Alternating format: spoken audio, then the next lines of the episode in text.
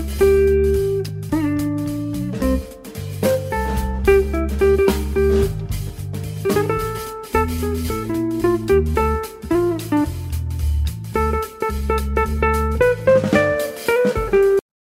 to the 62nd episode of the Baseball HQ Eyes Have It podcast.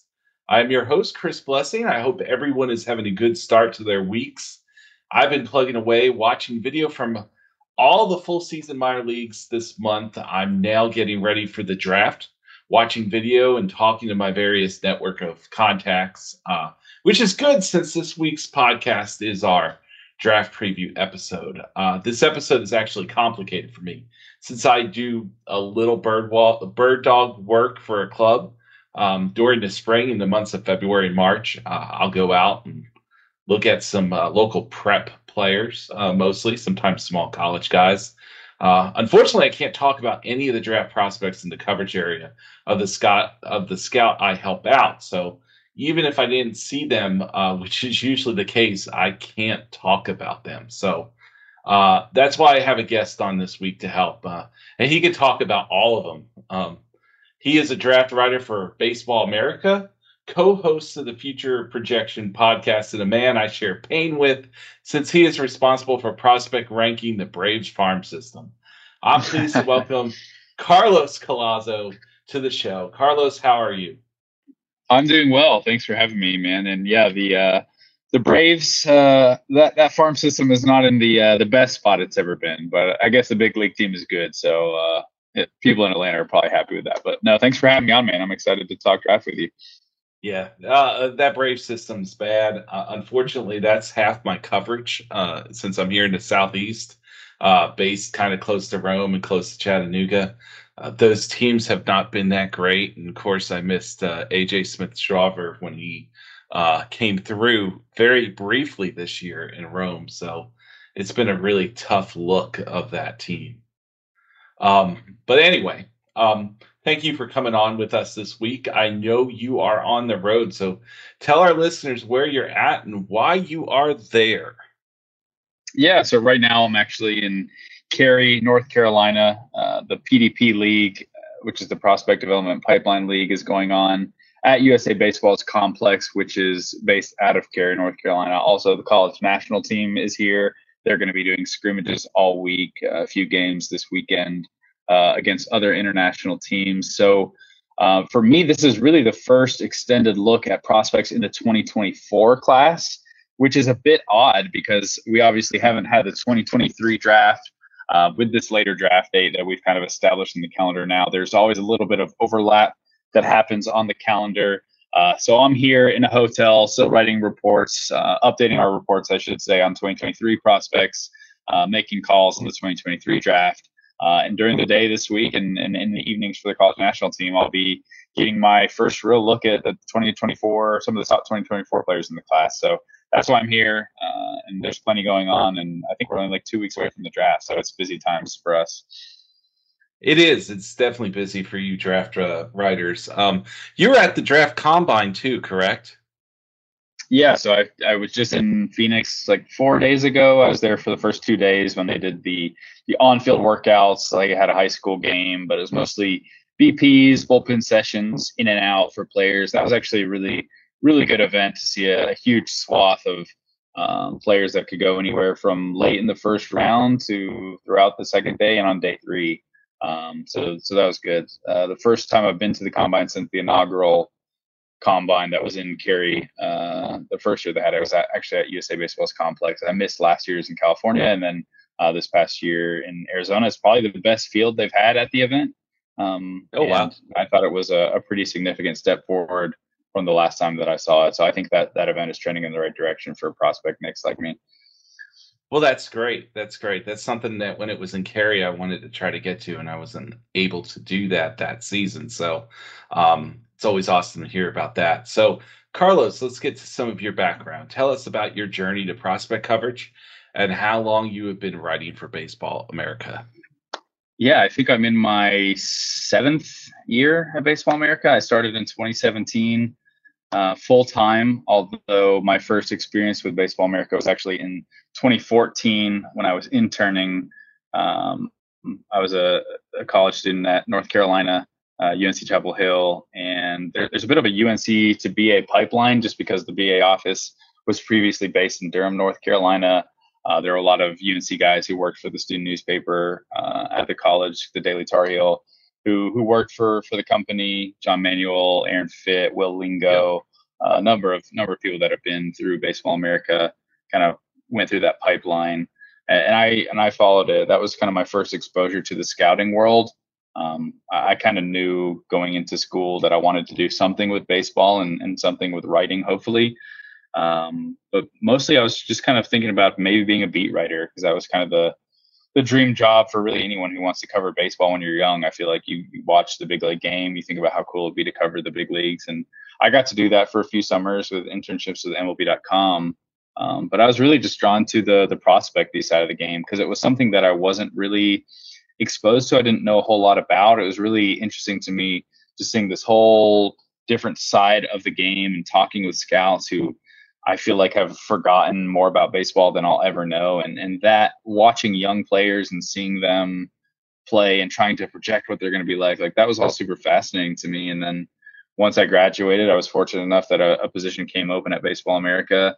Um, and very quickly after I started, I was kind of thrust into the draft role because some people moved on to work with teams. Hudson Belinsky worked with the uh, Arizona Diamondbacks for a few years and as an area scout was actually the signing scout for Druw Jones, who was uh, their their first pick last year, John Manuel, uh, moved on and, and, started working with the Twins as a professional scout there. So really just got handed an opportunity to start yeah. covering the draft as kind of our main draft writer, and that's what I've been doing since I guess 2018 would have been my first draft, kind of leading our draft coverage, and here I am doing it now today. And I feel like uh, I still learn as much as um, I did really the first few months and, and years at BA as I do now. The game changes quickly, and it's uh, it's kind of cool. I guess now I've had like a full cycle of players that I've seen in high school who have actually gotten up to the major league level, and just seeing that um, the cycle of player development and having some experience with it now has, has been fun to see.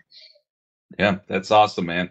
And I, I actually bird dogged the first year that Hudson Belinsky was uh, a scout here in uh, Georgia. So uh, he yeah. was my first bird dog. You know, first time I ever bird dogged for anybody, and it was always nice seeing Huddy around the parks after I kind of uh, left for another friend. Actually, the friend that uh, got me in contact with Huddy then ended up being a area scout for a while over here. So uh, mm-hmm. I ended up leaving, and I had to tell Huddy, and that was a really hard thing to do because he's a sweetheart of a guy. Um, yeah, that's but, a great guy. He, he did a lot to kind of help me out and show me the ropes. So I'll I'll definitely uh, forever be in debt to him. Yeah, that's awesome, man. Um, since you've been covering the draft for Baseball America, who have been some of your favorite prospects from past drafts to cover and see develop as pros? Yeah, I think one of the first ones that I remember is probably Mackenzie Gore, just because he was a North Carolina um, prospect.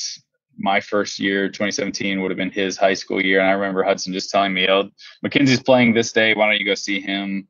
Um, and just seeing him pitch and being blown away, just with the athleticism, with his delivery, with the stuff. He, I remember that game. I think he he dominated. I don't remember exactly what it was, but he let up like one infield hit uh, and then one very softly blooped hit through the outfield. Wow. And I remember after the game, he was like pissed that he had let up two hits. And he, you would thought he just lost the game and got lit up. And it was like two very weak hits, a ton of strikeouts. And I was like, man, like this is just another level right now. But he was the first really high end player that I saw in person when I started with BA who has kind of panned out and made it to the yeah. majors. I think the more impressive look that I had that same year in that same draft class was Austin Beck. I remember going to see him with Hudson, and it was a massive crowd of scouts. Uh, he wasn't a guy who had played in the summer showcase circuit last uh, the summer prior because he was dealing with an injury. So there was a ton of people in to see him, trying to kind of get their looks and get caught up on him. And he homered twice, doubled to the opposite field, turned in 70 grade run time, had like some of the most electric bat speed to this day that I've seen from a high school player. And I was just like, man, this guy's going to be an absolute star. Yeah. Um, and, and, that obviously hasn't panned out.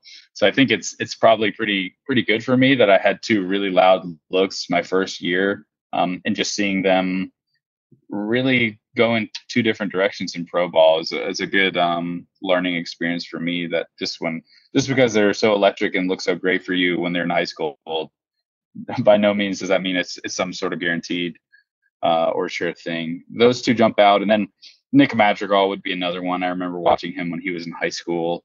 Um, and just talking with David Eckstein about him at the time, just really praising his defensive ability and, and seeing how polished he was as a, as mm-hmm. a fielder jumped out to me at the time. And I, I think even then he became a, much better hitter than I ever expected him to be. Um, so those three are probably the uh, the three earliest ones that really jump out to me. No, that's awesome. Uh, you kind of answered part of this question already, but uh, is there any past draft prospects who, for whatever reason, should have been better professionals than they uh, have been or were, uh, in case yeah. any of them have uh, disappeared? Yeah, I think Austin Beck is a good one for that. So, kind of just mentioning that now. I think the the lesson that I learned from from Beck, and there have been a couple other players that have followed similar paths. I think Keoni Cavaco is another really good example that yeah. I use. It's just like it is very easy to fall in love with hitters in the spring when they're not playing the best competition and they do have really loud tools and they have athleticism. Like you can really fall in love with those players. But for me now, after seeing what they've done in pro ball, knowing that they weren't on the summer showcase circuit and really didn't have a lot of history facing the highest level competition uh, amongst their peers and like evaluating the hit tool, I think, is the hardest thing about this job and the hardest thing that scouts do, especially for young players, uh, high school players who really just have such wildly varying competition. Um, it, it, would be very hard for me to to invest a ton of money in a high school hitter who I just didn't have any track record in the summer showcase circuit or or playing against really good competition because it's just so hard to know who's who's really going to hit and who's who's not going to hit. So those two would be examples of players that certainly have the tools and, and the athleticism to be better, but the hitting is just so hard, and they've always yeah. kind of seemed overmatched in pro ball and have never really taken a step forward. The other one for me that I was really in on that I expected would be a really good player and just hasn't really panned out. And I think this is probably an example of not having certain information that, that I wish I had at the time, but now we do, and maybe we would have thought about him in a different lens if we had more like batted ball data available at the time. That's Austin yeah. Martin. Um, he was picked fifth overall in the 2020 draft, I believe. So it was the weird COVID shortened season. Maybe it would have been a case where he moved down draft boards more um, if we'd kind of had that full season. But I was just so in on his hitting ability. Uh, he had showed power the season before, a big jump from freshman year to sophomore year. I love the athlete. I thought he moved really well. He's fast. It was a good approach. Um, then pretty much as soon as he got into pro ball, there were real questions about um, just impact and the amount of power that he would have. Uh, and it was significantly less than I expected at the time. So I think he's another example of a player who I was very high on, thought I was going to be really good, and just haven't haven't really seen it pan out. Uh, it's not to say that he can't be a, a productive player in some capacity, but certainly the the ceiling that I had on him in my mind at the time is is not anywhere close to what it, it actually looks like it's going to be.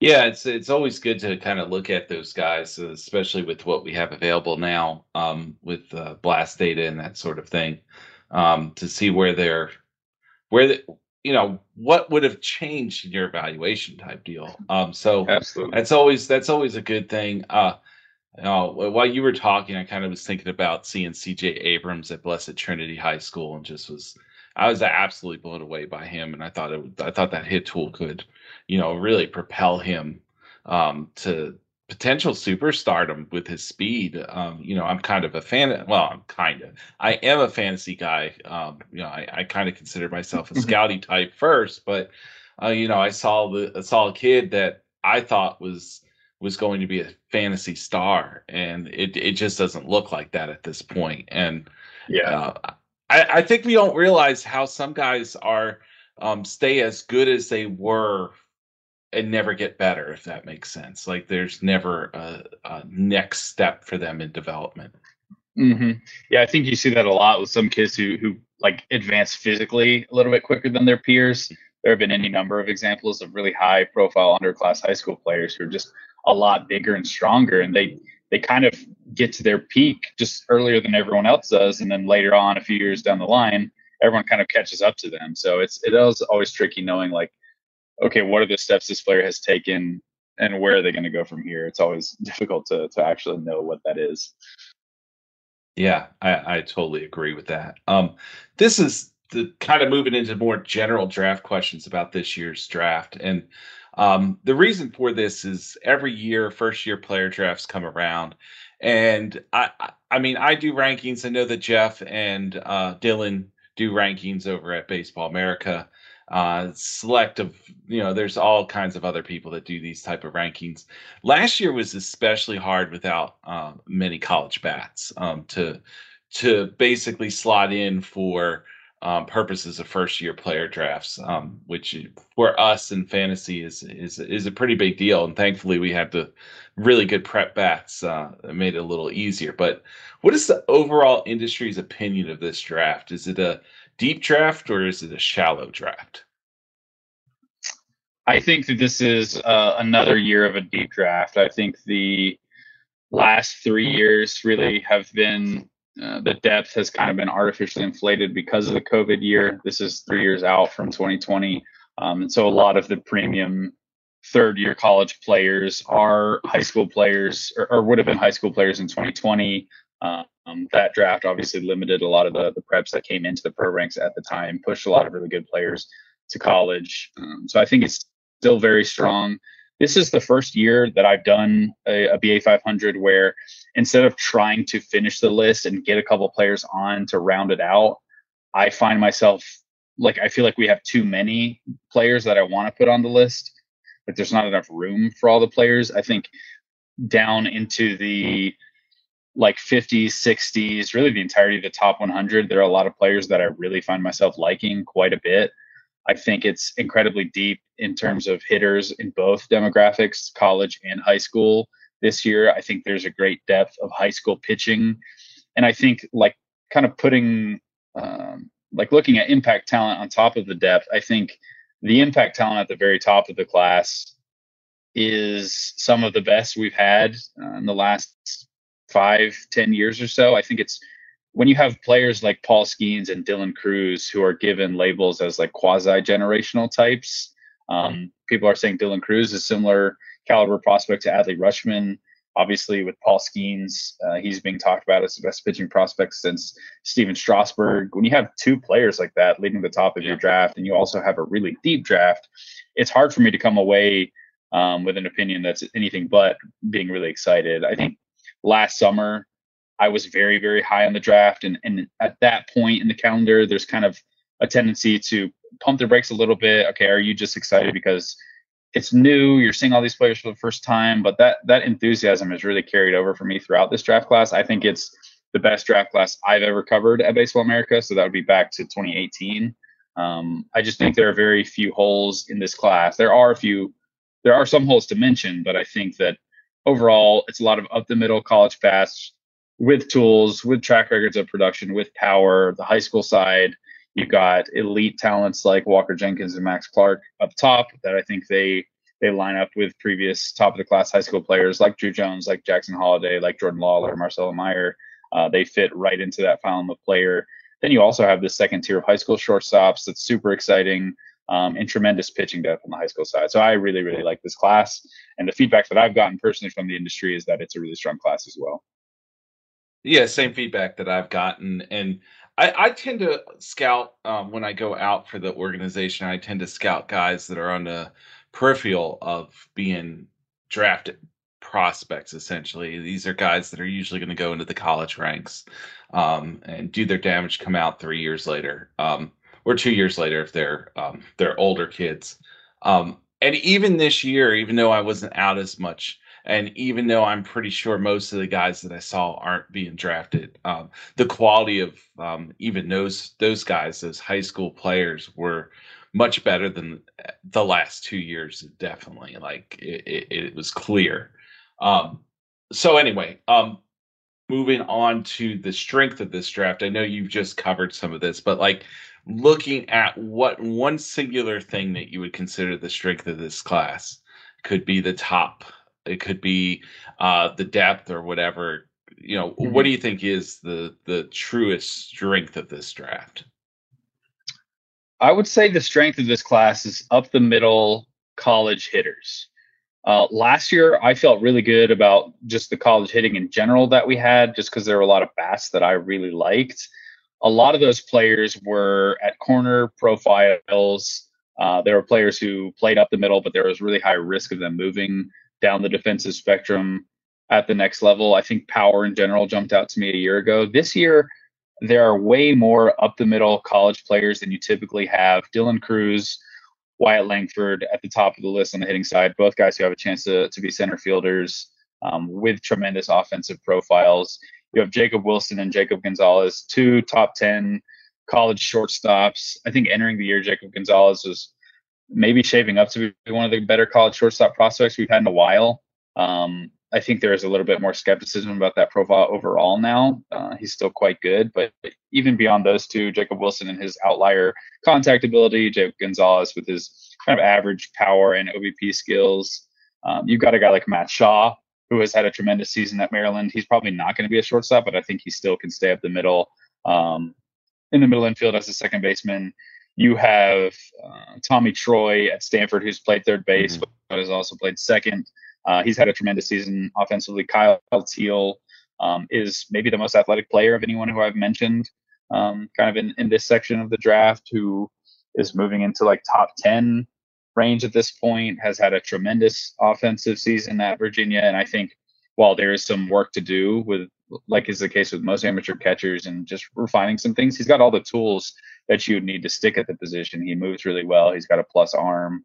Um, and, and so you just have a lot of these up the middle profiles that you don't always get to the college level. I think most of the time the, the most talented high school shortstops are signing, um, and you, you, just don't get those talents to college. Like it's rare that a, a, player like Dylan Crews even made it to college. Yeah. Um, so I think that specific demographic um, is is the maybe the strength if I had to pick one of this draft class because I mean, you always want an out the middle type. You always want a toolsy type. You always want the college track record. And with a lot of these players, you're kind of checking all of those boxes. And I feel like I haven't really seen a draft class that has this many of those types um, who seem like pretty locked in, safe, and upside profiles. Like, obviously, they're not going to all pan out, but the fact that you have so many to pick from this year is, is pretty exciting. What is the weakness of this draft? Yeah, I think uh, the weakness you're probably looking at college catching outside of Kyle Teel, and you're looking at college left-handed pitching. Um, there's really no college pitcher who, who throws left-handed who, who looks like a safe bet to be selected inside the first round. And if we don't have a college lefty go in the first round, that would break, uh, I think, a 47 year streak in the draft, oh, which wow. is always a profile that goes in the first round. Like it's such a commodity. Teams want left-handed pitching in general if you can get those pitchers from the college demographic, then even better. Um, we've had a few pl- pitchers get injured, but I really think it's just been one of those years where, for whatever reason, um, there's just not that one pitchability safe college starter who throws from the left side. You don't have like a Nick Lodolo or a uh, a Wicks in this class. Like you don't have a Carson Whisenhunt even in this class. There are a couple guys who have performed. Uh, I think Joe Whitman at Kent State is one of the notable ones. Um, Vanderbilt's left-handed pitcher Hunter Owen, uh, he has a chance certainly. Um, both of those guys have their own unique question marks, and they're not ranked inside the top 30. Um, so it'll be interesting to see what happens with that demographic, or if teams just kind of pivot away from the college side and attack a, a fairly deep uh, left-handed stock on the high school side. Um, and then to go back to catching, I think the last several years we've really been spoiled with with pretty good college catchers just inside the top two rounds. Uh, that is a demographic that always gets artificially pushed up the board, college catchers mm-hmm. specifically, just because you need catchers in your organization. Um, the college demographic, again, the industry loves to take. So there's a chance that, that someone gets pushed into the second round. But once you get past Kyle Teel there's really no obvious player uh, that makes sense on talent in the top 70, 80 picks. So it's it's really going to be a position where uh, if you need a catcher and you want a catcher, you, there's not a lot of players to pick from. So those would be the two mm-hmm. specific areas of weaknesses I see in this year's class. It almost sounds like the catching class is going back to like where it was uh, middle part of last decade, um, where it just didn't seem like there was always that one or two college catchers that were elevated, and then um, it dropped off significantly, and then you saw some over overdrafts um, in the second, third, and maybe even the fourth round of some college uh, catchers because you know you hope that one of them ends up hitting. Uh, I mean, that's a lot of it uh, is trying to track that hit tool as well. Yep, absolutely. I think we're definitely going to see some catches who who get taken in a round where you kind of look up and you're like, wait, he, he got taken where? And mm-hmm. I don't think it should be a surprise when it does happen because it, it typically always happens. And this year, there's not a lot to pick from, and it, that doesn't mean the the demand uh, for catchers has decreased at all. Just the supply is a little bit weaker than typical, or at least the last few years.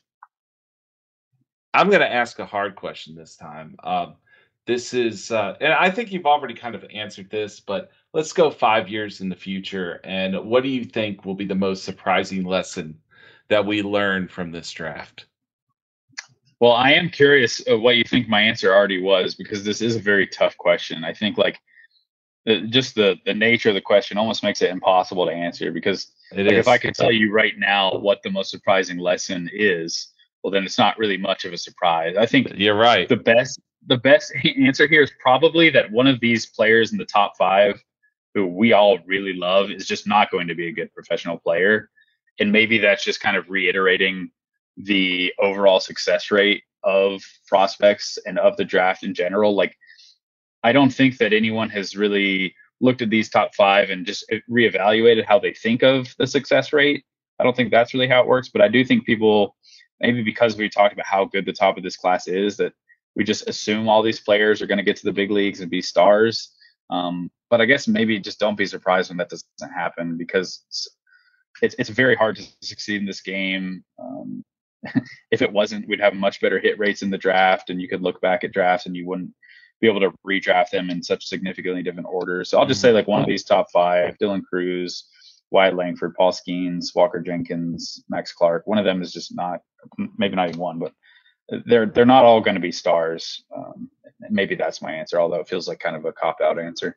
It, it, when when I was crafting this question, I kind of was thinking, well, you know, maybe there's so many up the middle guys that stick, and then you hit that you hit that subject while we were talking about the strength uh, of the draft, mm-hmm. and it was, you know, because most of the time when you're looking at a draft, most of the up the middle guys are guys that you can easily um, move off of those positions because they just don't have enough mm-hmm. athleticism or whatever um, that's yeah. missing uh, there. So uh, when I was writing this question, that was kind of my answer on things. Gotcha. But I think you, you, also got to think uh, who's developing these guys, which organizations are going to develop those top five guys. Um, and they might not end up in a great development situation. Um, you know, sometimes talent needs needs that. Uh, sometimes Absolutely. talent can overcome bad bad development. I mean, but it's usually there there needs to be something there to help these uh, these young players.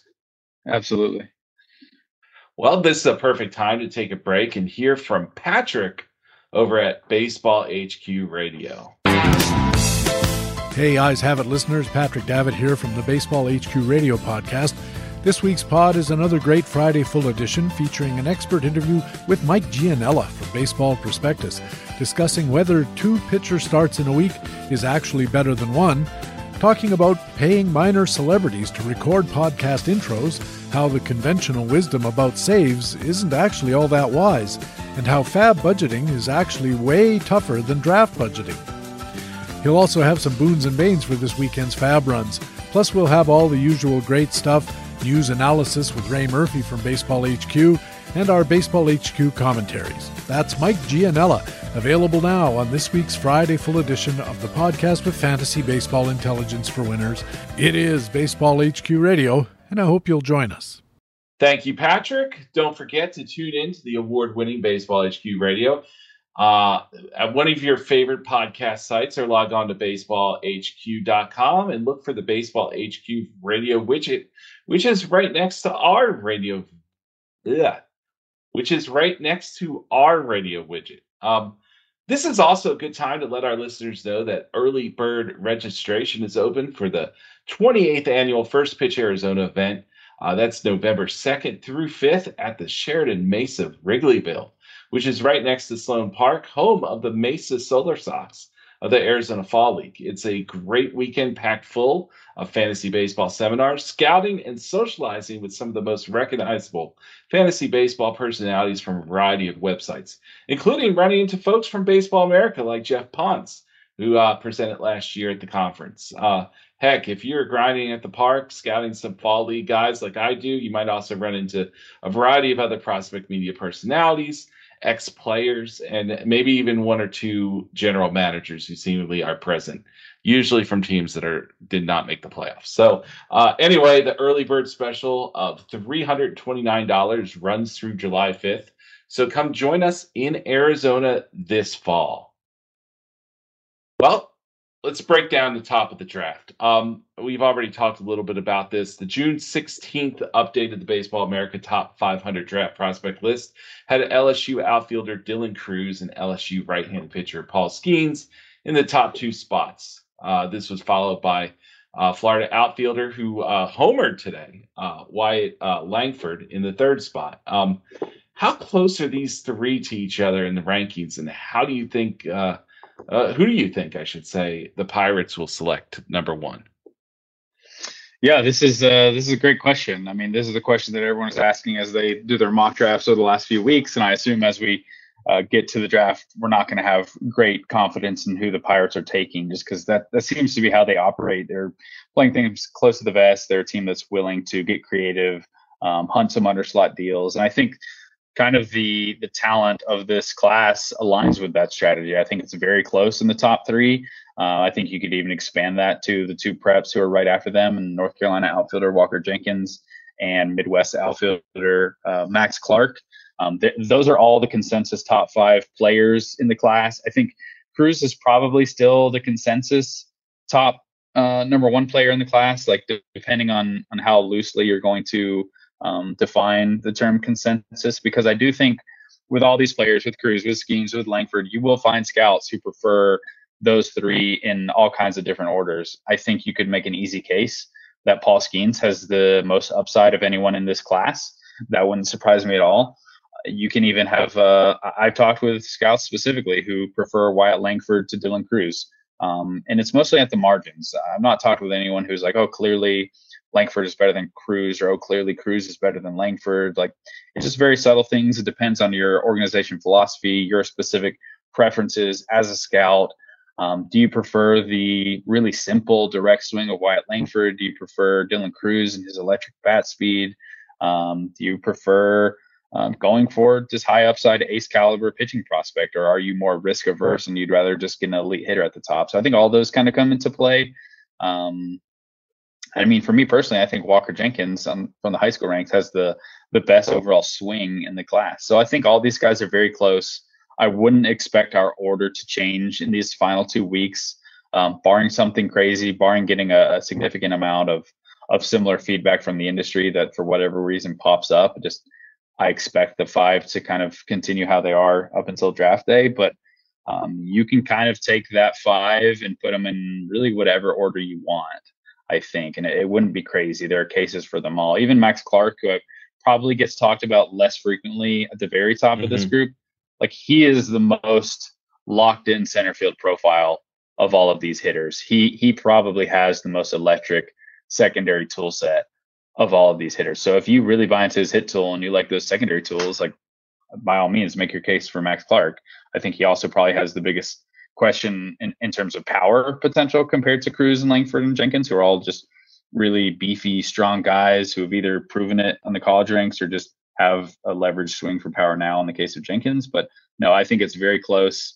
Um, and, and, in terms of who the Pirates are picking first, I'll probably continue to lean Crews until I hear otherwise, but it wouldn't shock me um, if they took any any one of these players that we've mentioned. I mean, I think that's a perfectly answered question right there. We have five prospects that could very well um, get into that top slot um, mm-hmm. in any order. And, you know, you, you, always have a team that messes up that top five somehow and uh, picks somebody that they probably shouldn't have picked um, with, with, with a choice there. Uh, the thankfully the Rockies aren't in the top five this year to do that for us. Um, you always got to throw some Rocky shade in there. Um, when Baseball America inserts, oh well, first off, let me go why the next question is kind of important. A few weeks ago, mm-hmm. Carlos, we had Jarrett uh, Seidler from Baseball Prospectus on, and he and I got into a long, long conversation about how hard um, each other's midseason rankings are going to be. Um, mostly because at Baseball HQ and I guess at Baseball Prospectus as well, we don't rank anybody that's in the top uh, or in our top 50 midseason that has appeared in the major leagues. Uh, so that takes a lot of guys out of consideration.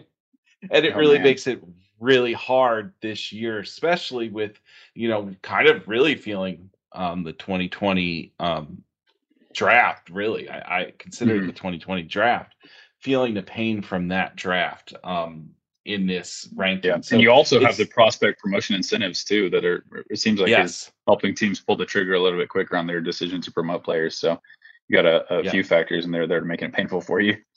Yes. Um, so like there's there's guys that both of us were talking about. We were throwing names uh, out there that we're just there is no way that we would have considered these guys top 50 guys, like just from the beginning of the season. Like not even in our spectrum. Like it, usually a guy in the top 50 will at least be in your spectrum.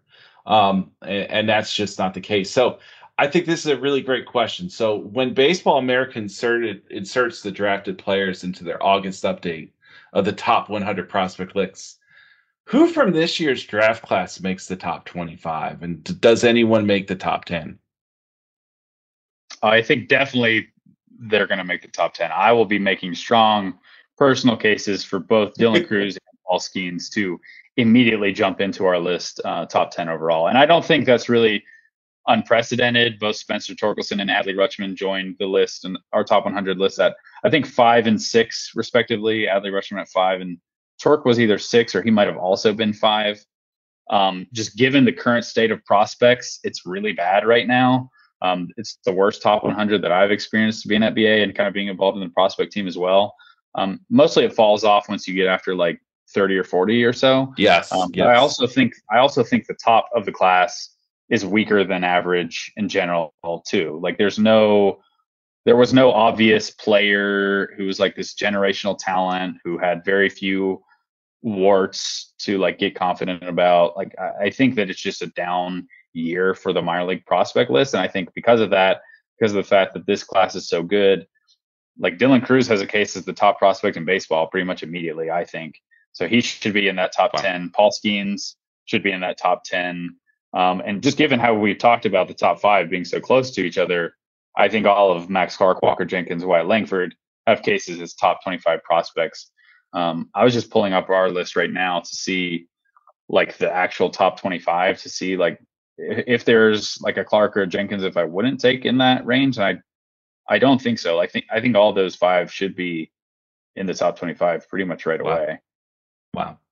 Yeah, that's that's kind of where I was going too. Um, I we don't draft. Uh, um, we don't use any of our draft guys in the midseason list, but I think this year we're going to pull uh, push out a first year player draft list pretty early. Um, mm-hmm. with a expectation, at least on my individual list, of showing hey, you know, these guys, and I'll be honest, all five of them will probably make my um, would make my yeah. top twenty five. Um, like like I'm looking at our list right now. Them. We have we have Endy Rodriguez nineteen, Sal Frelick at twenty, um, Tyler Soderstrom at twenty three. Like I would take all of the five players at the top of the 2023 draft class over those guys. Uh, I, I would think. too. Like, just in terms of overall upside potential, like conviction in the hit tools, positional profile. Like, yeah, I think I think the this will probably be the most heavily there will be more draftees initially ranking in the top 100 probably than any year that I've done it. And so that I think probably you're looking at maybe 12 to 15 players in the top 100 in total. Yeah. I, I totally agree with you too because I've tried to already warn our minor league staff. Uh, we have like seven guys that rank over at Baseball HQ. Like this mm-hmm. year's going to be going to be a wild year, and trust your instincts in ranking. I mean, that's what it is because you'll you'll get through a top 100 or 150 or whatever, and you're like, do I really have this many draft uh, draft guys in here? Um, yeah and, and get a little scared about that that you're being too bold. Um, but I don't think mm-hmm. it's bold this year. I think I think a weak draft, uh, weak prospect class that's the existing prospect class, um, mm-hmm. and a strong um, draft class is is basically converging at the same time. Thank you, absolutely, 2020. Yeah, I know our prospect guys are like just waiting, like they're dying for the draft to be here because we're like scraping the bottom of the barrel. so we need some. Oh, that's great. That's great. Um, next question: uh, Chase Dollander uh, from Tennessee entered this season with the most hype among starting pitching prospects, but his stuff has appeared to take a step back. Uh, with Skenes locked in as the first pitcher likely off the board, is Dollander number two? Two? or is there another arm likely to be that second pitcher taken? Yeah, it's definitely uh it's definitely a lot closer now than you would have expected at the beginning of the year. Dollander's shape on his fastball, the consistency and the sharpness of his slider have just not been as good as they were in 2022 when he was like kind of made himself the consensus top pitcher entering this class. Um, kind of stepped back in a number of ways. Command hasn't been as great. Uh, so he's he's pretty polarizing. I think the industry is very hesitant to drop him because they all remember how dominant he was. And in terms of just velocity and stuff overall, like he has shown it. He's still averaging 95 on the fastball. He still gets a lot of whiffs on the fastball. The slider is still there at times. Um, so you can still see what you really liked a year ago. And I think that that might give some teams some optimism that they can make a few tweaks and, and kind of allow him to rediscover himself in pro ball. But I think at this point, Rhett Lowder, the right-handed pitcher, pitcher at Wake Forest, he is as likely to be the, the second college pitcher off the board as Dollander at this point. Um, it wouldn't surprise me. I think just having him post consistently throughout the year, uh, pitching in the College World Series, uh, and, and doing well down the stretch in the postseason, that just gives teams a lot of comfort. And there are teams in the top 10 who just want to have a safe pick. Uh, it's a good this this group of college arms is pretty solid, I would say. Um, and Lowder, just having done it, having been one of the most impressive pitchers in the class, and also being a pitcher that you really don't need to project much on. I know some people can take that as a negative, but I kind of view it as a positive. Like you really don't need to do much with Rhett Lowder for him to be an effective mm-hmm. starting pitcher at the big league level. Like he's pretty ready made. He's physical. It's a three pitch mix. Um, he has great feel for all those pitches. You could make a case that he has the best command in the class. Like it's just a very polished overall profile. Um, and we talk about how risky the draft is. Like I guess all pitching prospects are inherently risky, but this would be one of the safer ones that you have, just given his his strike throwing, his performance, back to back ACC Player of the Year. Like he's really done everything he needed to do to move up boards and, and position himself well to be the second pitcher taken after Skenes. Uh, could there be a chance that maybe Noble Meyer, uh, high schooler from Oregon, uh, pops in as the second pitcher taken? Yeah, I think so. I think that's certainly possible. Uh, I'm not a betting man in general, but I wouldn't bet on that just because the high school demographic in general tends to get faded a little bit more. But I do know for a fact that teams at the very top of the draft have been scouting him heavily throughout the spring. Um, you could make a case that he has some of the best upside in the class outside of uh, Paul Skenes. I mean, it's two potential 70 grade pitches with the fastball and slider. It's great touch and feel. I, have said this throughout the draft cycle. It's it's kind of like a combination of Mick Abel pure stuff with Andrew Painter touch and feel at the same age with a similar frame to both those guys. So uh, if you think he's the best of both worlds of those two prospects, you're you're getting a really exciting pitching prospect. So I, I think there's definitely a chance that he's the second pitcher off the board. Is there anyone outside the top 20 who could sneak in? And what I mean by top 20, I mean your top 20, uh, Baseball mm-hmm. America's top 20, who could sneak into the top 10 of this draft class? I think there are. Um, I mean, just a few years ago, we had Frankie Mozzicato go inside the top 10. No one really expected him to. I think one of the defining features of this class as well, we haven't touched on, is that once you get outside of the top five, there's not really a a bunch of separation in the next 30, 35 players in the class. Like there are a lot of really good players that that fit as middle of the first round talents and just kind of depends on your your personal preferences, your philosophy. I don't have a specific name to throw at you here. Like if Bryce Eldridge went top 10, that wouldn't shock me. We have him at 22 on our board right now. Um, mm-hmm. Chase Davis, I mean, I, I think Chase Davis, I'm surprised that he doesn't rank higher on our list. And just to clarify, if people don't know, like you probably think, oh, well, it's, it's your list, just move them up. Like we try and we try and uh, build our list based on the industry, uh, based on their consensus, their feedback. He seems pretty polarizing for whatever reason, but he checks a ton of boxes metrically, physically, tools wise. The performance is great this year. If he went up in the top ten, like that, that wouldn't shock me. Um, a number of high school shortstops. Someone fell in love with like Colin Houck. Like I really like Colin Houck. We've got him right on that borderline. Um, yeah, like there are there are a number of names that wouldn't shock me here, and I think things will get kind of crazy once we get beyond this like top tier of this top five. Once we get past a Rhett Lowder, a Kyle Teel, who seem pretty safe to go in the top ten. The back of the top ten and into the early uh, teens is going to get pretty wild, I think.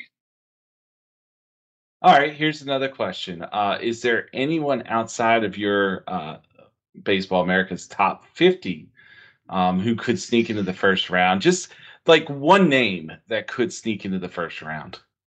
I'll go for this one. I'll go Hunter Owen. Uh, I mentioned him a little bit earlier. He, I think there's a chance we push college lefties up. He's one of the better college lefties in the class. It's six foot six, 260 pounds. I think the stuff is really impressive. Uh, the fastball is good. He's got a good changeup. He's got two good breaking balls. He performed really well. I think if he was fully healthy, there's a chance that he he's ranked inside the top 50. But he dealt with um, a little bit of shoulder stuff this spring. Um, but in terms of like size, physicality stuff, he fits around that range. And, and because there's no other college left-handed pitchers, I think that almost might be a safe bet to go for one of these performing college lefties to to go higher than we think. Um, again, maybe that just means that we have him ranked too low, but uh, for now, Hunter Owen, we have him at 61, so he, will be my name. Now, since you've been doing this for several years, I'm, I'm going to throw out a, a, another question here. Uh, does it annoy you possibly that some you know a guy might sneak in that you didn't have a good beat on, um, mm-hmm. you know, into the round one uh, uh, per se? Uh, it doesn't annoy me. Uh, if it's a player that like we didn't have at all, that would annoy me. But if, if it's a player that we had information on, we knew who he was, and we had him broken yeah. down, um, that's fine. Like I understand the the financials of, of baseball kind of make things a little dicey. Um, it doesn't always go in terms of straight talent, and also just like doing this for a few years, you kind of realize how quickly consensus really falls apart on a draft board, and players ranked like 110 to 40, like teams can have vastly different opinions on those players and line them up in significantly different orders. Um, really, once you get out of the elite tier, I think the separation of players' actual talent versus the separation of their draft rank number, um, it, it's quite a bit closer than the draft rank would indicate. And so that's not that's not super annoying to me. The annoying thing for me is like I want to go as deep into the draft as possible with players that we have ranked on the board.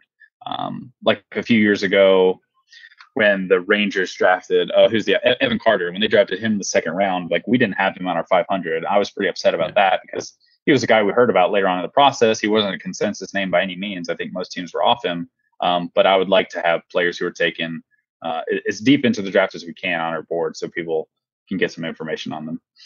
That's understandable, and plus Evan Carter was uh, he wasn't on the showcase circuit that much, and uh, no, he was yeah. also in a in Elizabethton, Tennessee. And if anybody's mm-hmm. familiar with that part of the country, uh, if you ever heard of Tri Cities Airport, uh, that's the Kingsport, uh, Johnson City, uh, um, um, oh Bristol area, and mm-hmm. Elizabethton's just like kind of um, off the beaten path a bit uh, from there. Not a base big baseball heavy area of the country. Uh, mm-hmm. So if they were going to miss, if you were going to miss on somebody, it was going to be in that year. um, you know, in that part of the country, it was a good, yeah. it was a good sign by the Rangers there. Absolutely, it looks great. All right. Uh, we're going to finish this up by uh, throwing some rapid fire questions at you. Uh, one answer. That's all you're going to get for any of these okay. questions. So, uh, best hit tool. Dylan Crews. Uh, best power tool. Um, Brock Wilken. Uh, fastest runner in the top uh, 100 of the draft. Enrique Bradfield most likely top 50 prospect to stick at shortstop? Hmm. Okay. Uh, this is right. How, how long? Uh, you can go... take your time. I, I mean, it's okay. Let's see here. I will go with. Oh, man. That's a tricky one, actually. We can Adrian go back Santana. I'll, no, I'll go okay. Adrian Santana. I like out of uh, like high, high school player out of out of South Florida. Uh, most likely top 50 prospect to stick at catcher. Kyle Teel. I mean, it was only, only one answer. um, My only option. Best fastball. Um, Paul Skenes. Best slider. Paul Skenes. Best curveball. I'll go Hurston Waldrep, but if you don't accept that one because I think you could classify his as a slider, I can choose someone else. No, that's fine. We'll go with that. And best changeup or splitter. Hmm. Hurston Waldrep. That one was really tough. Uh, who will be the first reliever taken? I will go Andrew Walters nice, at Miami. Nice. nice. Uh, who will be the first Bloodlines player to be taken? Jacob Wilson. All right, nice, nice there. Uh, who is the most likely player to be a two-way player in this draft? Uh, Bryce Eldridge. All right. Um, the final part of our show is usually going over what's on tap. Um, uh, I, I, usually share some live looks. You've already shared what you, where you're going to be this week. Um, uh, do you got anything in the queue? Any mock drafts at Baseball America? Any updates to the um, to the rankings coming up? Yeah. So what uh, what we're working on now is just making sure all of our rankings are updated. The way we roll them out is we have preseason reports for all these players, and we don't really cycle back to update them unless they're new players to the list as we expand. So uh, the last few weeks are kind of making sure that all the reports are updated with in-season performance and end-of-season stats, and any late risers are getting on the list with updated reports. So that's happening right now for me. Uh, they're always requesting more mock drafts, so I'm sure at some point later this week or early next there will be another mock draft from me as well. Um, and all those you can you can find at baseballamerica.com. Awesome. That's one thing I miss doing is mock drafts for the draft. Oh um, man, you shouldn't miss them. They're fun they're though. They're they're fun, and then they're agonizing when everybody starts to question you. Um, that's always they they are fun, but I think I think there's so much like it's it's not fun when you're talking to the teams who are making the picks and they say we don't know who we're taking yet, and you're supposed to be there with a mock draft telling people who they're taking. So that that's the part that uh, I wish people were more aware of how much yeah. real uncertainty there actually is in these. And you never know how much eyewash they're giving you as well uh, uh, when you're trying to figure out who a team's going to take. Uh, well, this week I'll, I'll probably be writing up uh, some some draft prospects uh, if I get permission to do so.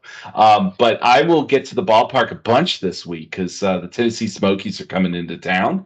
that means Pete Crow Armstrong, Owen Caissie, uh, Jordan Wicks, J.D. Herz uh, coming from for the Tennessee club. That those are all Cubs prospects, and uh, I'll probably hopefully get my last looks at Noelvi Marte, uh, who I've already covered on here, and get to see Connor Phillips, who seems to never pitch when I am at the ballpark. So it will be nice to see those looks. So uh, stay tuned for them. We'll probably have those looks on the next episode of the Eyes Have It podcast.